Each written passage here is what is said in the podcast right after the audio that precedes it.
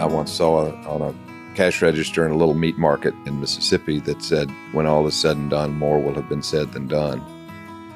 I tell my students that as artists, their challenge is to sort of reverse that. And, uh, and raising goats is a reverse of that.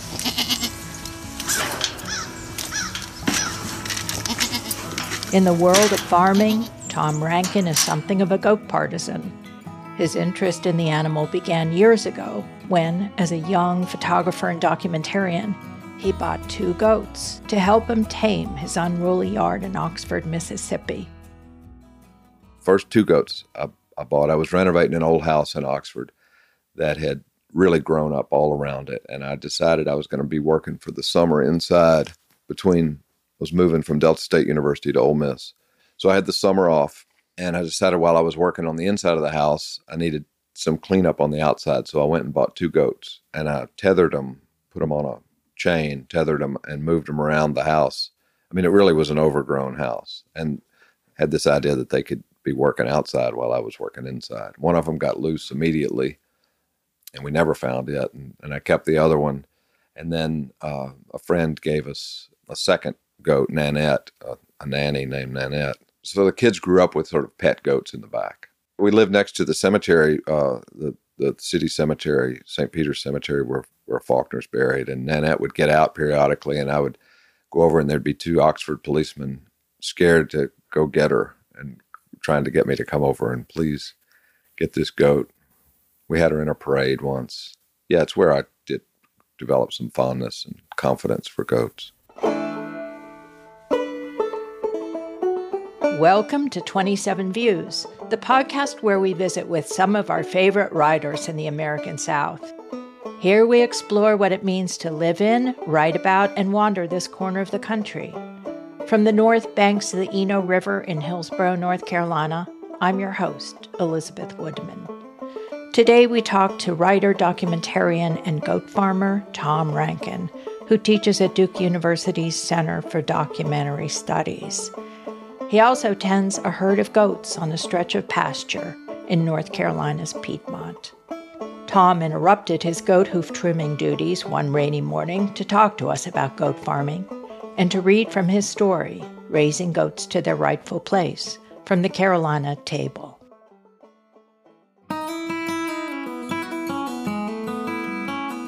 We raise goats, and to be more specific, Jill and I raise meat goats.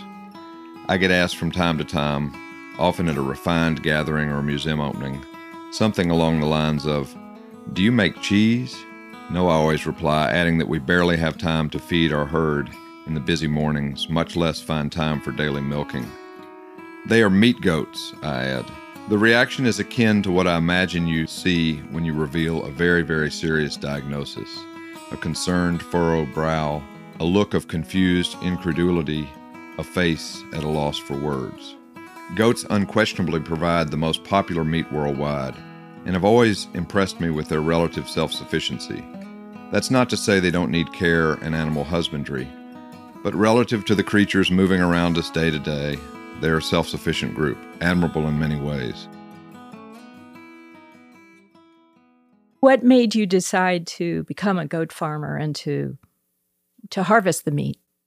I wanted to raise some kind of animal and having a regular job every day makes raising something like a cow much more difficult or raising cows and you and I wanted to raise something I could do by myself. At Duke I work with lots of people. I didn't want to have to have lots of people to raise an animal.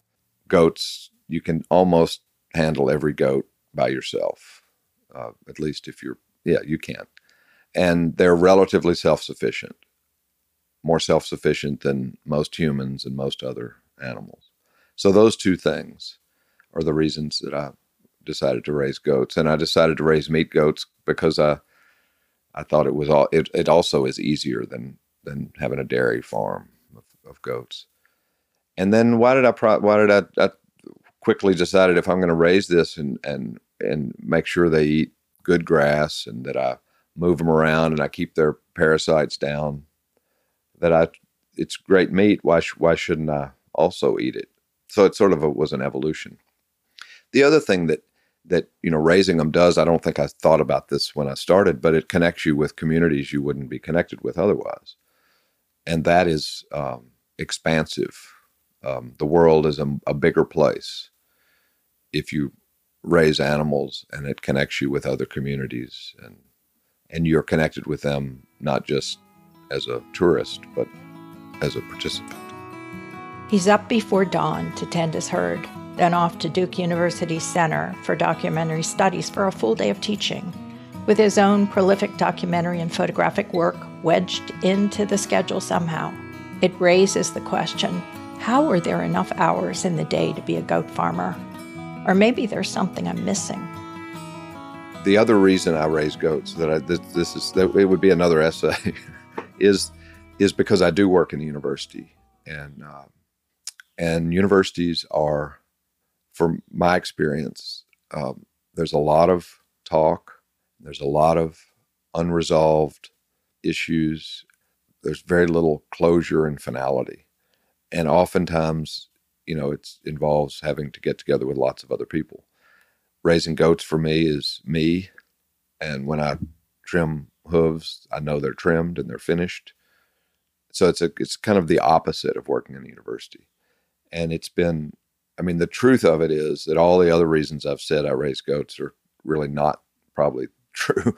probably the reason I do it is that it's it's a sort of psychological balance and keeps me sane when working in a university where you know there's a kind of endless process that never comes to conclusion.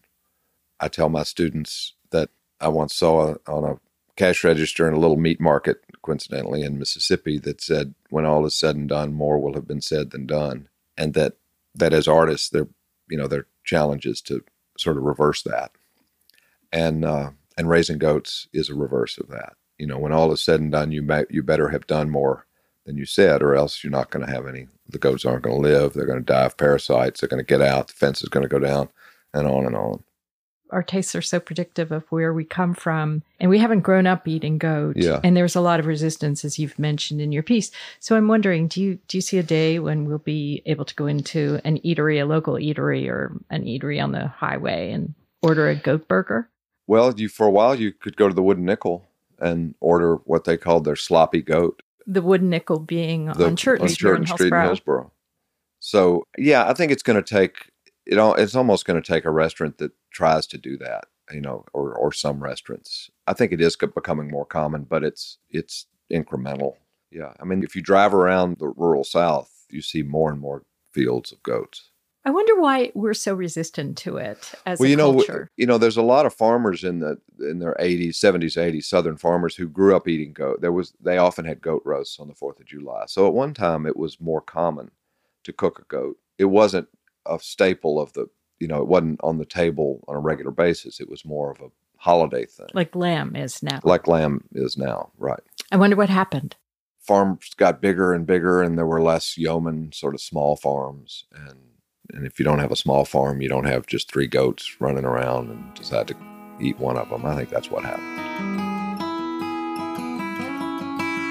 Over the years, the largest buyers of our goats have been new immigrant communities, Spanish speakers to whom goat meat is a favorite, East and West Africans, and folks from Asia. To be sure, there's a gradual shift in the American palate, with more and more farmers markets and new cuisine restaurants featuring goat meat but the pace of change is slow. Recently, I took two goats to Chaudhry Halal Meats for processing. I loaded two of our female Boer goats, one white and one brown, both around a year old, into the back of my Toyota Tacoma for a drive from Hillsborough to Siler City. A strictly halal processing facility, Chaudhry employs over 20 people of diverse backgrounds and ethnicities, all working in the pork free plant where each animal is ritually blessed before a major artery is severed for proper bleeding. Cows, sheep, and goats keep Chaudhry running at full capacity with a long wait for anyone who wants cows slaughtered. I returned to the office where Wasim and I stood at the counter and started filling out the processing directions. The office walls are covered with wallpaper depicting early American scenes of a livery of horses, of what looks to be an old house or inn, of an early steam engine. The nostalgic images provide an incongruous backdrop for an Arabic lettered tapestries and certificates of appreciation How do you want your shoulders? Wasim asked. Sliced into steaks, I said, with a slight rise at the end, suggesting I was not certain of the answer. How thick? he asked. About a half inch, I decided quickly. We moved over the whole body of a goat, all of the anatomy as understood by a meat cutter, until I answered all the necessary questions, documented all the processing instructions. I was so impressed with the cultural cross currents in this piece for that very reason, because educated white people are kind of horrified by the notion that you're not raising them for to milk them and make cheese, but to, to harvest meat. And then you go to a Pakistani Muslim in Siler City to have them processed, and you sell them to Latino communities and African communities, Asian communities. So there's this amazing diversity that comes into play in um, attitudes toward the goat as food. Yeah, they become sort of a crossroads, a, a meeting place. The goat does, um, and it it happens in the most unanticipated ways. You get a, somebody drives in the driveway and says, "Do you sell any of your goats?" And they can be a fourth generation North Carolinian from Person County, or it can be somebody who barely speaks English from Guatemala or or Mexico. And it's the most unanticipated and oftentimes the most kind of wonderful exchange. I mean, I don't know that I would recommend, you know, everybody start raising goats so that will happen, but it's certainly part of what I enjoy about it and, and, and what I would miss if they were if I was raising ostriches or something else and that wasn't happening. They also get out a lot. I mean, a goat, in, in one sense, it's a simple thing to raise. In another sense, they're always trying to get out. And so you meet people that way too. Goats populate both the New and Old Testaments in abundance. The most notable reference is in Matthew chapter 25. He shall separate them one from another, as a shepherd divideth his sheep from the goats. And from there, and he shall set the sheep on his right hand, but the goats on the left. It is this verse that so clearly outlines an old world hierarchy, as those, quote, on the right, are advised to inherit the kingdom prepared for you from the foundation of the world. Sometimes referred to as the parable of the sheep, we learn that those on the right, the sheep, the redeemed, are eternally saved from those on the left, the goats, the lost, who are forever damned. What do I make of such on the morning watch, on the daily feeding, as I trim hooves of our modest herd? Might there be something noble about raising an animal that the Bible uses as the symbol of the lost, the unredeemed? I'm curious about the spirituality mm-hmm. that you feel as a farmer and as, as somebody who loves animals. Well, I think I think it is spirituality. I think it's the I mean part of spirituality is is ritual, is the daily pattern. And part of it is what happens with daily patterns and what you begin to notice about the invisibility of things and and animal lives and having a connection to animal lives is a very spiritual enterprise. Having a connection between what you eat and knowing exactly where it comes from is for me much more of a spiritual enterprise than going to Whole Foods and connects you closer to the day to day spiritualism of, of life. I think farming does that for me in the same way that some people take a hike in the woods and feel renewed. I trimmed goat hooves this morning, for instance. I mean, I've got the stuff, my hands are marked with the stuff that you put on for hoof rot. And every day there's a limping goat in this wet weather we've got. So I can honestly say I would love to go out and not have to fool with a goat hoof every morning. It is sort of ritualistic and it's also a responsibility and it also is an annoyance all at once. And there's something about the connectivity of all those things that is spiritual. I returned to pick up the meat several days later. Abdul Chaudhry was the only one in the office. He asked me to wait a few minutes while he went outside to try to catch a goat that had escaped from his adjacent pasture. He returned, sweaty and tired, saying it had gone in the woods and he'd catch it later. I offered to help, but he declined. Driving home with a cooler full of goat meat of the highest quality, I couldn't help but wonder why the goats get such bad treatment in the Bible and in the popular American imagination. We call the player that drops the pass or strikes out in the ninth inning the GOAT, perhaps an outgrowth of that animal damned forever and without redemption. Isn't it possible that the Bible got it all wrong when it comes to goats? That the parable of the sheep is just a story and not to be taken as anything else? So the last shall be first, and the first shall be last, also from Matthew, may well be the best way to understand the hierarchy of meat, of seeing the possible slow cooked redemption of goats. After listening to Tom's story about driving goats to the processing facility, I wondered if there are goats he becomes attached to. They become like pets, and he could never put them in the back of his pickup for that trip to Siler City. I joke that you, you need to have more than you can name and more than you can get close to, or else you'll never be able to sell them. For me, anyway, a kind of endless conundrum. There's some animals, the nannies and the mothers, that have had you know multiple kids and that have we've had for five, six, seven years that I could, you know, I probably should, but I could never take them down to the butcher. I, I could sell them, but several we've kept to let them just live out their life and then they die naturally. And that's actually not any better than having sold them to somebody and said goodbye that way. So it's a it's a difficult thing. I think the ones that we sell and process, the best time to eat a goat is between say, you know, 11 months and 18 months old. And so truthfully, you're not as attached at that point. And even though the day that I drove those goats down, I could probably tell you quite a bit about them and how many, you know, which ones had hoof problems and which ones didn't. And at this point, you know, they weren't that familiar. I have one really old mother. I mean, she's no longer, we, we don't breed her anymore. She's probably had 25 or 30 kids in her time. Wilma's mama is what her name is. She doesn't even have her own name. And she's only, she's down to one horn. She's having trouble chewing feed. And she's lived way past the life expectancy of a goat. What I'll end up with is having to take her and bury her one day. Truthfully, if I'd have sold her when she was seven instead of kept her when till she was 14, I wouldn't have to deal with that. But sometimes you get too attached. You know, we had one billy goat that was uh, was born during Katrina, and you remember that awful line that uh, George Bush said about the uh, FEMA director, uh, again, I, Brownie. For, and Brownie, you're doing a heck of a job.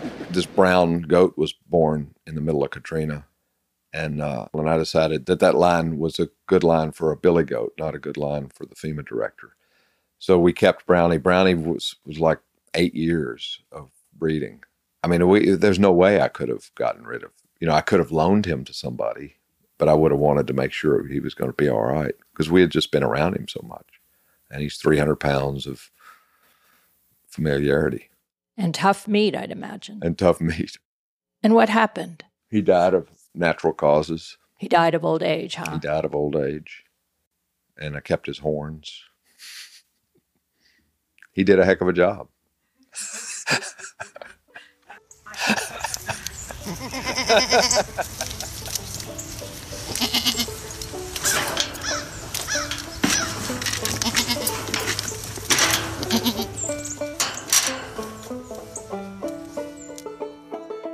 You've been listening to the 27 Views interview with Tom Rankin. He is a goat farmer, as well as a noted photographer and documentarian. He served as director of the Center for Documentary Studies at Duke University for 15 years, and now directs Duke's MFA program in documentary studies and experimental arts. His photographs have been exhibited and published widely. His books include Sacred Space, photographs from the Mississippi Delta, and Local Heroes Changing America, Indivisible. He is married to novelist Jill McCorkle and they have recently collaborated on a book entitled Goat Light. It is a collection of black and white photos of and written reflections on their goat farm located in a rural corner of North Carolina's busy Triangle region. If you would like to hear Tom read his entire story, Raising Goats to Their Rightful Place, from the anthology The Carolina Table, you can find a link to it on our website at enopublishers.org. That's enopublishers with an S at the end, dot O-R-G. 27 Views is hosted and produced by Elizabeth Woodman. That's me. Editing and final mixing for this episode by Mark Maximoff. Executive producers are Elizabeth Benfey and Ezra Rawich. Production assistants for this episode are Palmer Anderson and Lulu Hallman. Music is from Bluegrass Boogie by The Undertones and is available on Epidemic Sound. 27 Views theme music is the composition called Quarry in the Meadow, written and performed by Bruno Louchran. Please join us next time for more stories of the South on the 27 Views podcast.